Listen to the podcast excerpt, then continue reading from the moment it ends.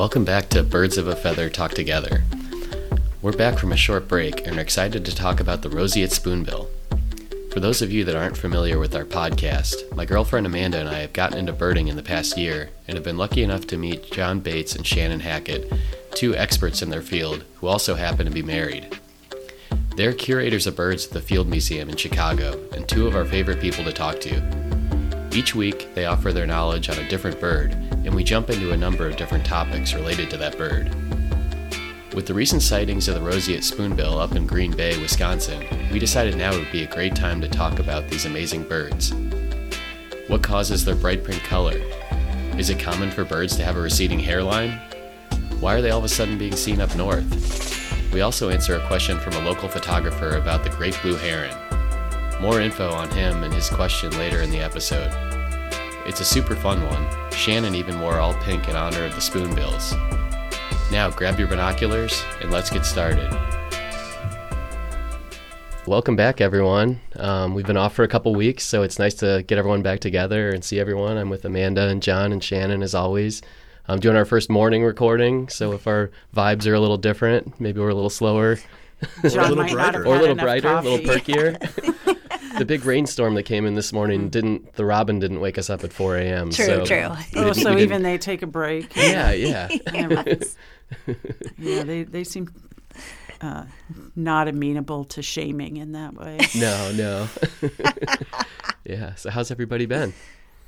Good, Good. good. We back from vacation, a week in the Jersey Shore, which was wonderful. Lots of birds. Nice. nice. Our version of the Jersey Shore, Oh. which does not involve Snooki or any of those people.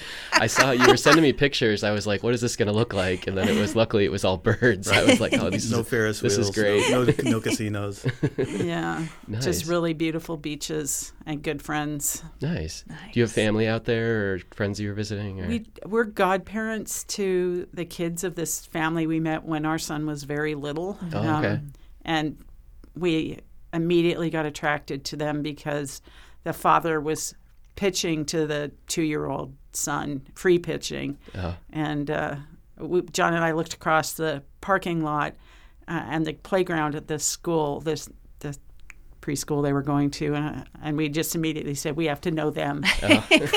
so we went up and introduced ourselves, and Oh. you know our kids became very very good friends, and Oh, wow. now we're the godparents of the children they had after, the daughters they had after. That's great. So uh, this is an annual tradition for them. Um, the the mother grew up basically around their parents had a house there until fairly recently.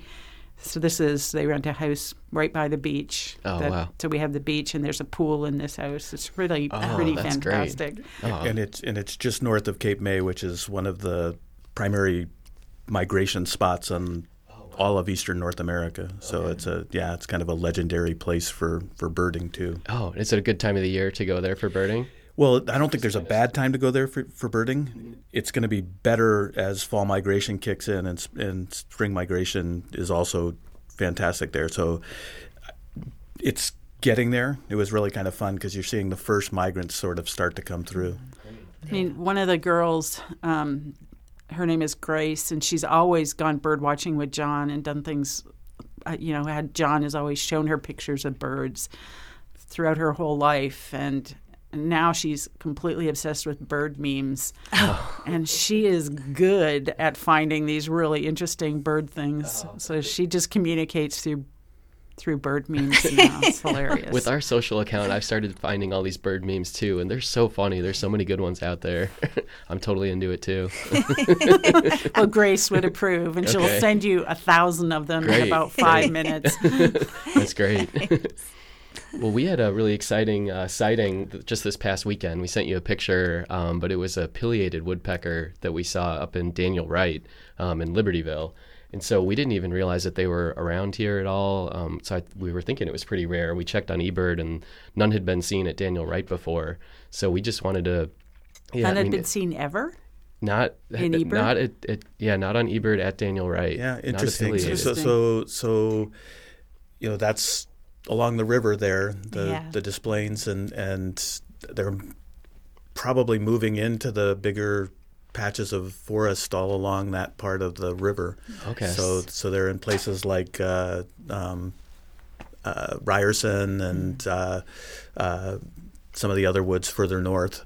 And uh, yeah, but what a bird! Oh my Yeah. gosh, yeah. It's the first time we've, I think, seen one in the wild, maybe, or at least with our binoculars, and it was so much bigger than we thought. We thought it was a hawk. We weren't expecting to see one, and all of a sudden saw two just really big birds fly overhead, and looked at each other and couldn't figure out what it was, and then finally spotted it, and we were like, "Oh my gosh!" Yes. so that was really exciting. So Neat. exciting. Yeah, Yeah. yeah. They're, they're they're just again it's it's neat to see them move into this part of Illinois. and They're along the Mississippi and, and some of the other big river valleys, but but I think they're getting more common here because I think the trees are getting older and, Mm. and bigger for them, and so they can find nesting sites. Okay. So you think of seeing a downy versus a hairy woodpecker, and the hairy seems so much bigger, but then you see a pileated woodpecker, and you're like, well, that's a big woodpecker. Yes. Yeah. Yes. It's like in a whole different category. Like we were blown away at how big it was. Yeah. So Did you take was- pictures? We did. yourself, Yeah. a whole bunch of them. I know you sent us one. But Yeah, yeah. It was kind of tough to get a good picture, but we definitely got one or two that you can clearly see it.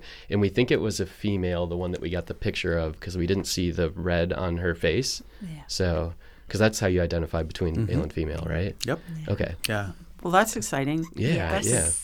And to identify yourself is really fun too. To look at it and have enough confidence to know, well, I know what that is. Yeah, yeah. We actually saw it a second time. The first time we were kind of doubting ourselves, and then we actually heard it call later, and then Amanda pulled out the um, from eBird and was able to play it, and we recognized it. So that was really exciting for us. Yeah. Yeah. I thought it sounded like a monkey or something. Yeah, yeah. no, I mean it's they're they're and again it's one of those things where if you haven't heard it for a while, or it's like wait a minute, what is that? Right. And Yeah. really Yeah. loud and. You can eat the the tapping of them is much louder than the other woodpeckers too. Yeah, So- we heard that as well. Yeah. Yeah. You don't want them tapping on the metal parts of your roof or something like that displaying because that it's really loud. Oh, I bet. Yeah, Yeah. it'd shake our whole house. yes. You think the robins are loud? oh, I think woodpeckers make people absolutely crazy in their house and they Oh. make them want to kill birds, even birds they love. So are they kind of coming this way more, or is it kind of more common to see pileated woodpeckers in the Chicago suburbs, or is that a pretty? Well, I mean, there. So some other places are are they're down south in the Palos area, mm. and so they're in the areas with bigger habitat. And the one thing about them that I find interesting is they they're pretty much non-migratory. So so what you've got is you've got dispersal of individuals that are looking for territories, and so I think they probably wouldn't come into the Chicago area very much, just because I don't think there's enough good habitat for them. okay, Um, but they're definitely moving into the surrounding suburbs in, in the big patches of forest. okay, that's exciting. awesome. Do you think there are more bird watchers in the Chicago area than there were 20, 30, 40 years ago?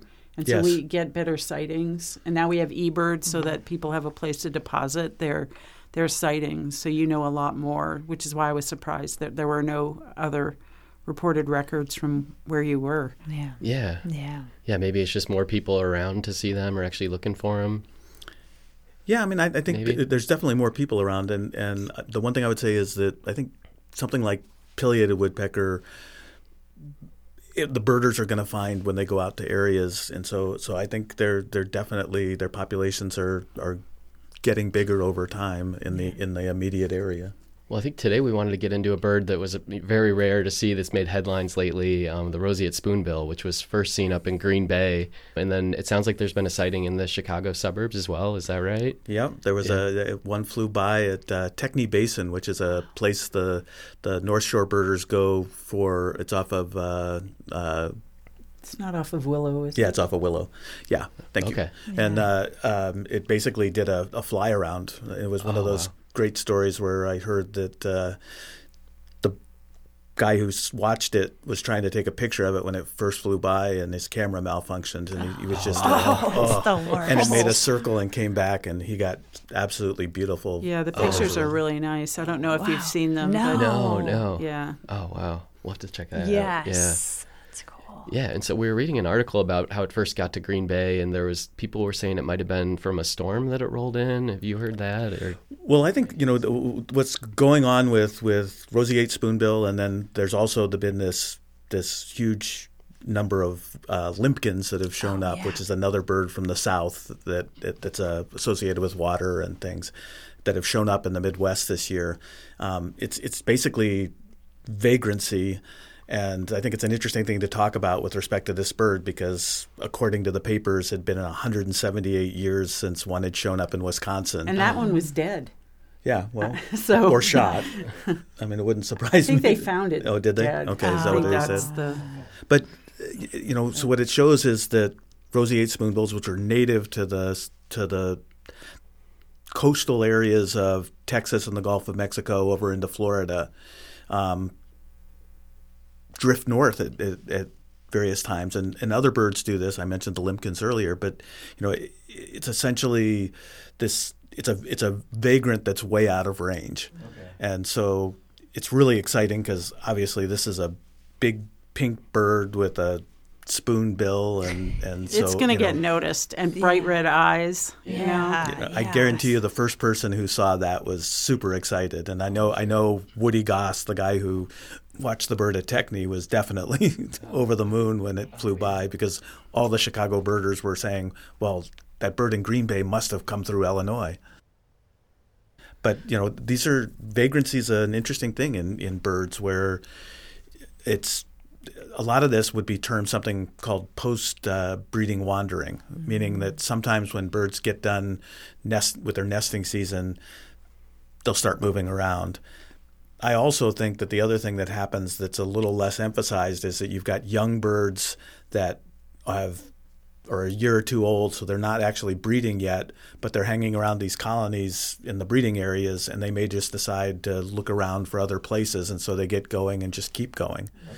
Well, that's a Um, long drive from the coast of the Gulf to Green Bay, Wisconsin. Yeah. but, but coming back to weather, I mean, weather definitely can play a role in how these things move around, and so I don't, I, I can't remember looking at the the weather systems for the last couple of weeks before that bird, you know, the, showed up in, in Green Bay, but but uh, it definitely can. You know, sometimes the if if those birds are already moving around, say down in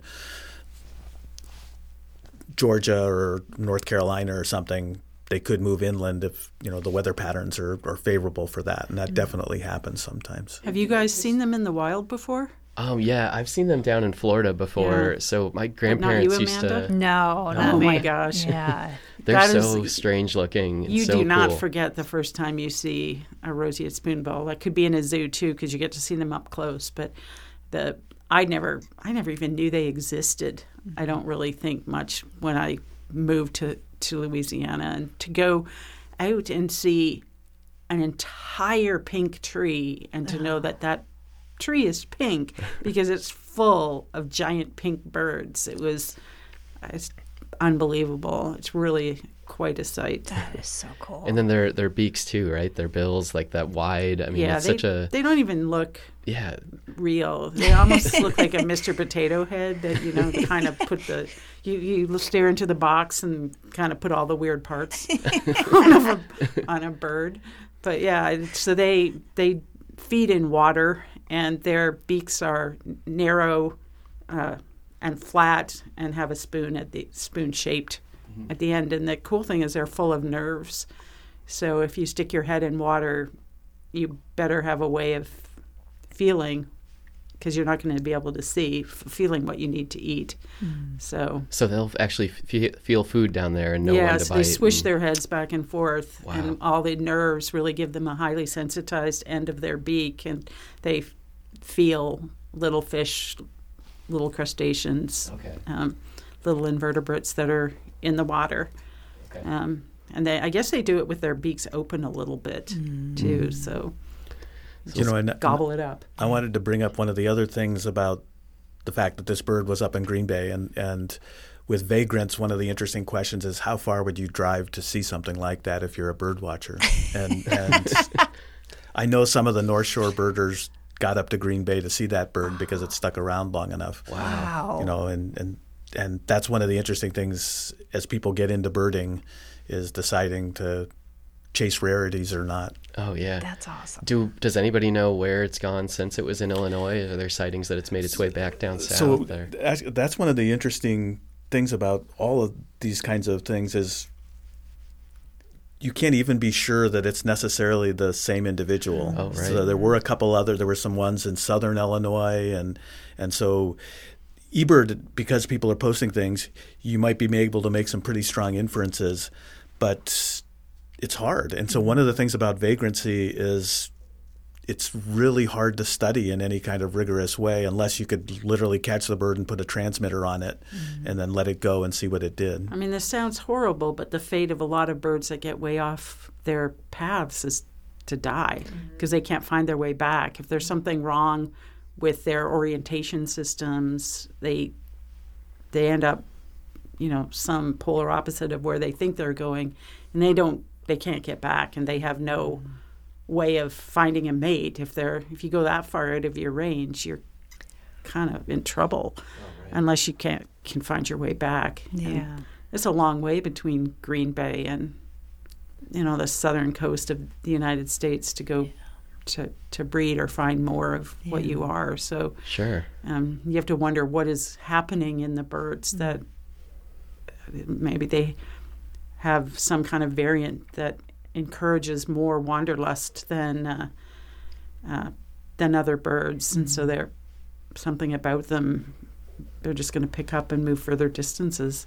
And is I mean, Yeah. climate has got to be contributing to that too, right? Wouldn't you think? I mean, Potentially. I Potentially. mean, eh, yeah. I mean, you always wonder, and and the problem is there the numbers are so small at that point for roseate spoonbill. So a, a good example of another um, uh, short uh, wading bird like this would be little blue heron, which has bred in the southern part of the Chicago region in the past in one or two pairs, or and now they're not there.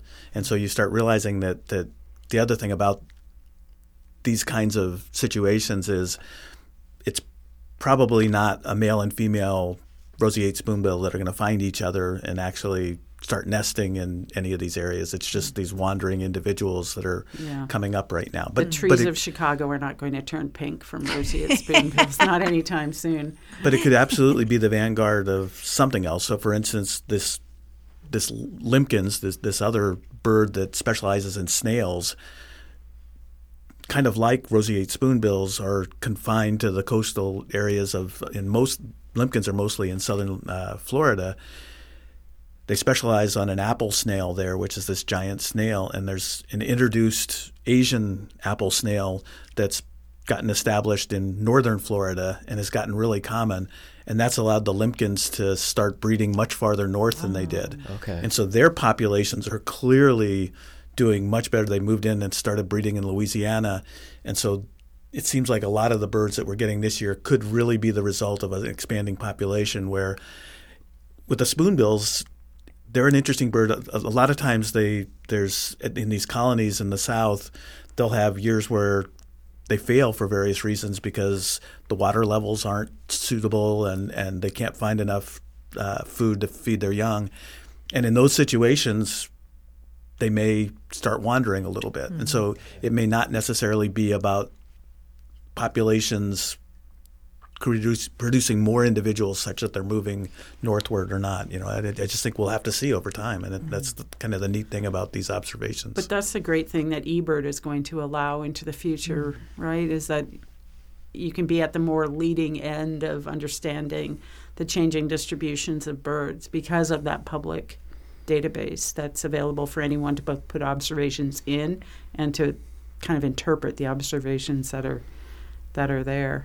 Yeah, it's like everyone's collecting data now. Anybody that's looking at birds, so that's got to be mm-hmm. super helpful. Yeah, and those are the things that's going to help us protect birds. Hmm. Yeah. So every little contribution makes such a big difference. And you might think, well, who cares birding in my backyard? It doesn't. That's nothing. But that's actually n- not true. There's lots of things we know because people are looking at birds in their backyard.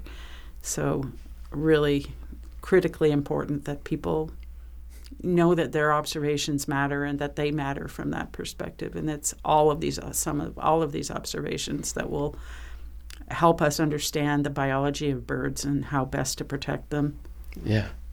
We were texting back and forth about how wild it would be just to look out your backyard and see a roseate spoonbill. Oh, mean, I, would. I might faint.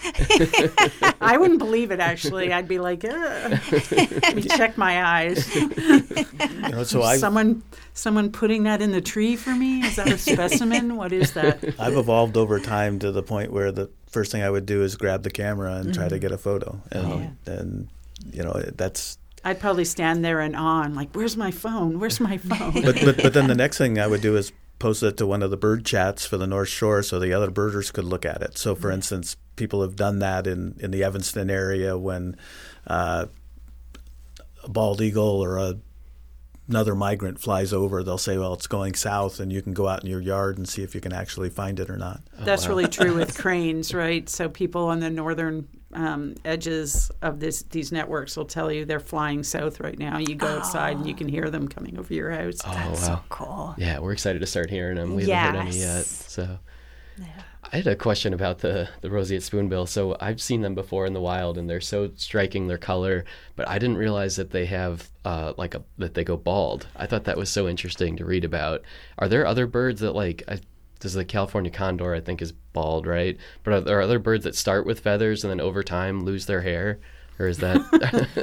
Uh, uh, almost all the bald birds that I think all the bald birds that that actually that's a good question whether all of that's true universally but I would say most birds are born with feathers and then if they have bald heads as adults they lose them over time. So vultures for instance are like that and and uh, you know in in the case of vultures the idea is that that's a adaptation to um, stick your head into carcasses and things, and so y having feathers would get blood in it, and it's just kind of a mess if yeah, you, you do can't preen your own head. Head.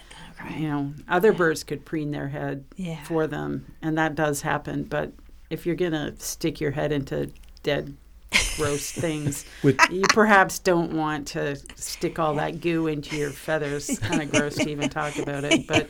With Yeah. with with roseate spoonbill, it's really interesting because the spoonbills there there are uh, six species. So roseate's one of six, and the other five actually all have much more. They may have some facial um, skin uh, that's visible, but their heads are actually feathered, and so I'm not sure exactly why roseate spoonbills don't have a feathered head. oh, okay. That's interesting. Do they are, are they sensitive to sun? Like, can you get sun get sunburn? Yeah, can you get sunburn? Good, really good question. Um, I don't know what's in their skin. What color is the skin itself? Is it like a it's is kind it of like a bluish? yeah. It, it's well, there's, there there are some some different tones in there, but but uh, that's a good that's a really good question because they're nesting in very exposed areas. They're foraging in exposed areas all the time. yeah, do birds get a sunburn? I never thought about that Yeah. before. you know, this is a bird that that is surprisingly understudied, despite the fact that it's so charismatic and and and I'm not really sure why that is. You know, there, mm-hmm. there are a lot of basic aspects of its natural history that are kind of poorly known. So, for instance, there's not a lot of known about the average lifespan of a of a roseate spoonbill. I mean, there's some data from from banding and and stuff, but not very much. And this is another like random question about them. So when I would see them um, when I was younger, they were always like balancing just on one leg, and I know a lot of birds do that. We've been at the botanic gardens noticing that even like ducks do that, but we were just like, just kind of noticing like, what's the do you know do we know why they do that? So do it's- they- conserving warmth okay, by tucking your leg up. You're tucking it closer to your body, closer to the feathers, closer to the warm spots. oh, So okay. birds have really interesting circulatory systems in their in their legs, and birds that live in really cold environments sometimes they have feathers all the way down their legs to help with that to keep their legs warm. But the um, blood vessels are really close together, so that the blood, the warmer blood leaving your heart, warms the blood back up that's getting going back to your mm-hmm. your heart. So they're really close together to have that exchange of heat in their legs. There's all kinds of weird things like that but ah.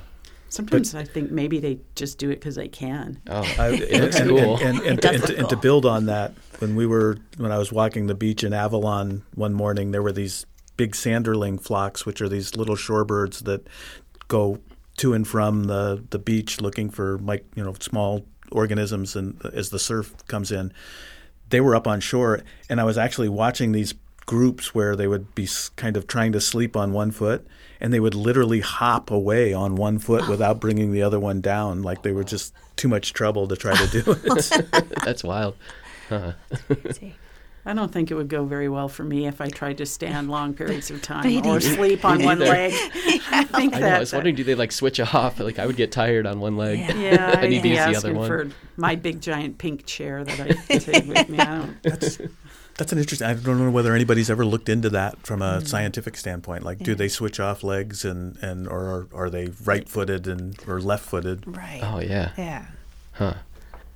No idea, but lots of birds do it. Um, Yeah. Yeah, we noticed even yeah, like ducks, there's a lot of birds that we've just noticed randomly and are like, "Oh, that's such a interesting thing," and hadn't really thought about it, so I wanted to bring Well, it up. and, and the stability is just phenomenal. yeah. It's not easy to do that. No. Yeah. not for long periods of time, and some of them are like that, and they're. It's not like they're stumbling. They're not stumbling around on one leg like I would. yes. They're too. they're very Graceful sturdy and- Yeah. and on their foot. Yeah. Yeah. Yeah. All right. Well, we've got a uh, a question. Um, is there any other uh, roseate spoonbill topics we want to cover, or should we jump into? Do you want to cover why they're pink? Yes. Oh, yeah. yes. Let's do that. Yeah. I always have to. I love pink. Pink is my favorite color. Everybody who knows me knows that. And actually, I'm in dressed in pink from head to toe today. Shannon is in pink and has a pink bag. I do. I do. I love that bag. It's noticeable, and everybody knows it's mine. And nobody takes things that are pink. So if you work around a lot of men, you should have all your stuff pink. Because they won't take it. So John doesn't steal my pink pens. People don't That's true. people don't steal my pink glasses and everybody knows they're mine so it's true he he used to take all my pens and every christmas he would my stocking would be full of pens that he would buy to replace the ones that he took through the year but not anymore because nobody takes my pink pens and they all know who they are but yeah i mean they're pink because of um, the carotenoids that they get from their diets. So they eat um, invertebrates who have gotten that from plants, and then it gets incorporated into uh, into the bird, so that in the fat that's kind of at the boundaries of where feathers are formed, and then the the um, pigment can get into the feathers Okay. as it is, and so that the questions about honest signaling are really there. If you're because there's a lot of variation in the pink, how pink these birds are, how vivid that pinkish red is in the wings, how pink the bodies are, and juveniles are not as pink as adults as adults are. So, are you a high quality individual if you're the brightest pink? That's what some of the hypotheses would say that you're signaling your ability to get food and your superior ability perhaps to be a parent. Okay. Okay. Um, Oh, that's And it's and it's interesting though that that roseate spoonbill is the only pink one of the six species in the in the group, and and so yeah, it's the only one and it's also the only one in the new world and so somewhere along the evolutionary history of that bird they started incorporating the carotenoids that they were getting from their diet into that plumage and it, it's it's it's a and neat, that's neat answers story. to that question can happen using genomic un- t- techniques to understand what genes are in roseate spoonbills and what mutations there might be that are different from other spoonbills and then if you make pink repeatedly about birds pink is not a very common color in birds do they all do it the same way or do they do it different um, do they do it differently and genomic comparative genomics will tell us some of the answers to these questions so i'm going to be curious i don't know if there's a yeah you would definitely want to study pink wouldn't you I would definitely want to study pink. That's why kingfishers are so awesome because there's lots of pink and lots of iridescent pinky things in in kingfishers. Definitely. There's lots of really cute pink birds. Oh yeah. Yep. I didn't know that. I when I think of pink birds, I think of like the flamingo, but I actually I didn't know about the kingfisher too. Yeah, kingfishers. When we're going to talk about kingfishers relatively soon, and you'll hear yeah, kingfishers are awesome from that perspective. All these structural colors. Kingfishers have everything, um, every pigment, every structural color, Nice. It's bright exciting. whites, serious blacks. Um, yeah, Nice. I'm excited for us to do a full Yeah. episode on them. That'll be Me fun. too. Yeah. Yeah. we could do 300 episodes. Okay. Yeah. Well, Kingfishers. ev- ev- And we wouldn't I mean- exhaust what we can know Yeah. about I think we've got to do 10,800 episodes just to cover all the species. So. yeah. No, but I think there's way more species of birds. Than Well, that, that's true. so- I, I would agree. Oh no, we don't have time for this again. Yeah, we're no, no more discussions. Of, although Heather, our student who put that, who asked us about that, thought we did a pretty decent job of Oh, talking good. about Great. it. She goes, "I never thought you would actually do that." I'm like, "Yeah, you are a disturber." All right. So, um, our question. So, this was actually somebody, a photographer, that reached out to us on our Instagram account. His name is Dustin Weidner, and he shared a photo on his Instagram of a great blue heron. He said, "I love herons, and being this close to one was thrilling." With this composition showing off its hilariously long neck, I wanted to learn more about it. It looks like they have 19 to 20 vertebra in their necks, while we have seven. And I read something that's hard to picture. The sixth vertebra is elongated and articulates so the neck can fold into the S shape. I'm curious to know what that looks like. If anyone has access to a skeleton or something, hint, hint, nudge, nudge at Birds of a Feather podcast. Mm-hmm. So that's a that's a really neat observation. So there are a couple ways you can look at that. So so one would be to actually have just the skeleton. And the funny thing about skeletons, especially with articulated skeletons, the Field Museum actually has probably numerically the largest holdings of skeletons in the world, but most of them are are not articulated. We Yeah. a lot of our articulated specimens that are on display down in the bird hall, and there are actually quite a few also in an exhibit called "What Is an Animal," actually date back to the 1893 World's Fair because that's how big a pain it is to actually articulate a full skeleton. Yeah, it's super duper hard to articulate a skeleton. So when we um, turn dead birds into skeletons, we use bugs, we use beetles, the larvae of beetles, to chew all the flesh. Um, and often that means what's in the bottom of the, you know, little basket that the bird sits in uh, as it's getting eaten.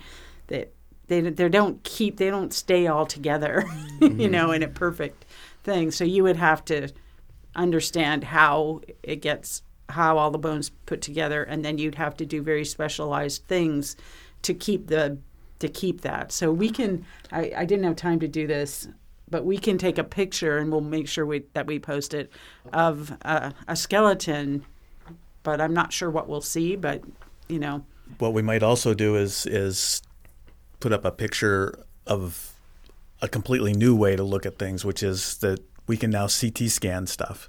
And so with a CT scan, you could have everything articulated, have all the muscles there, and begin to look at it. And you know, one of the interesting things about why birds have these long necks and extended vertebrae um, is obviously foraging related.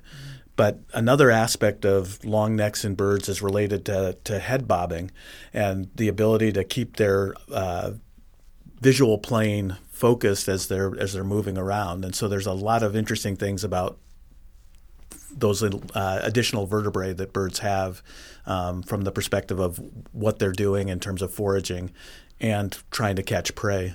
yeah i mean lots of birds kink their necks but not all big birds kink their necks like that so and what dictates that What we talked about before that um, was it cranes? They're, They fly with their neck straight and not Yeah. the herons. So, so, so do ibis and uh, and spoonbills. All right. Well, that was a great question. So thanks, Dustin, for sending us that. And Dustin's an amazing photographer. We follow his account, um, so you can check him out at at chicago.wildlife.photography.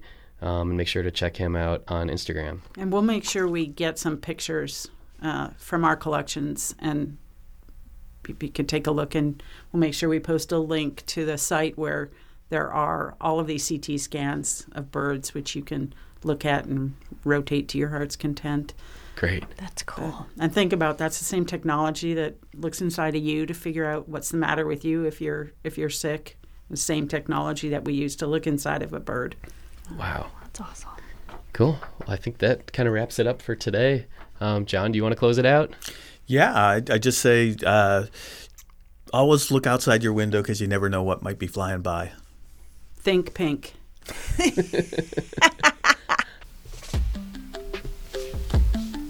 Thanks everyone for listening, and thank you to Earhole Studios in Chicago for hooking us up with a place to record. They're the best.